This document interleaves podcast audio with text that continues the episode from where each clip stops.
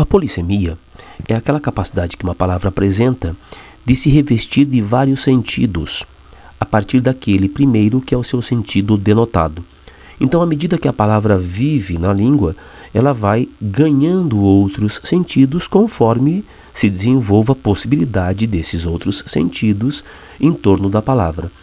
Isso acontece, por exemplo, com uma palavra como pedra, que de mineral pode se referir depois a uma peça de um jogo, pode se referir de maneira metafórica a um problema na vida de uma pessoa, pode se referir evidentemente à pedra como droga, enfim, vários eh, sentidos que se agregam àquele inicial.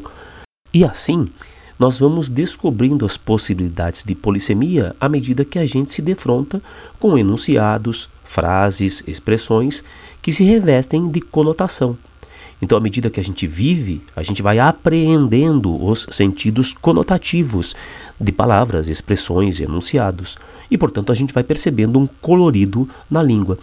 É, a expressão pé de pato, que poderia se referir inicialmente a uma parte da anatomia de um animal, depois poderia se referir a uma parte de um uniforme para quem mergulha, foi durante muito tempo uma referência também a matadores em alguns lugares da periferia de São Paulo. Pé de pato era aquele que era o justiceiro, que fazia justiça pelas próprias mãos. Então, sem dúvida, a ambiguidade que decorre da polissemia é uma ambiguidade bem-vinda, porque feita de uma maneira intencional, para criar efeito de sentido aos enunciados.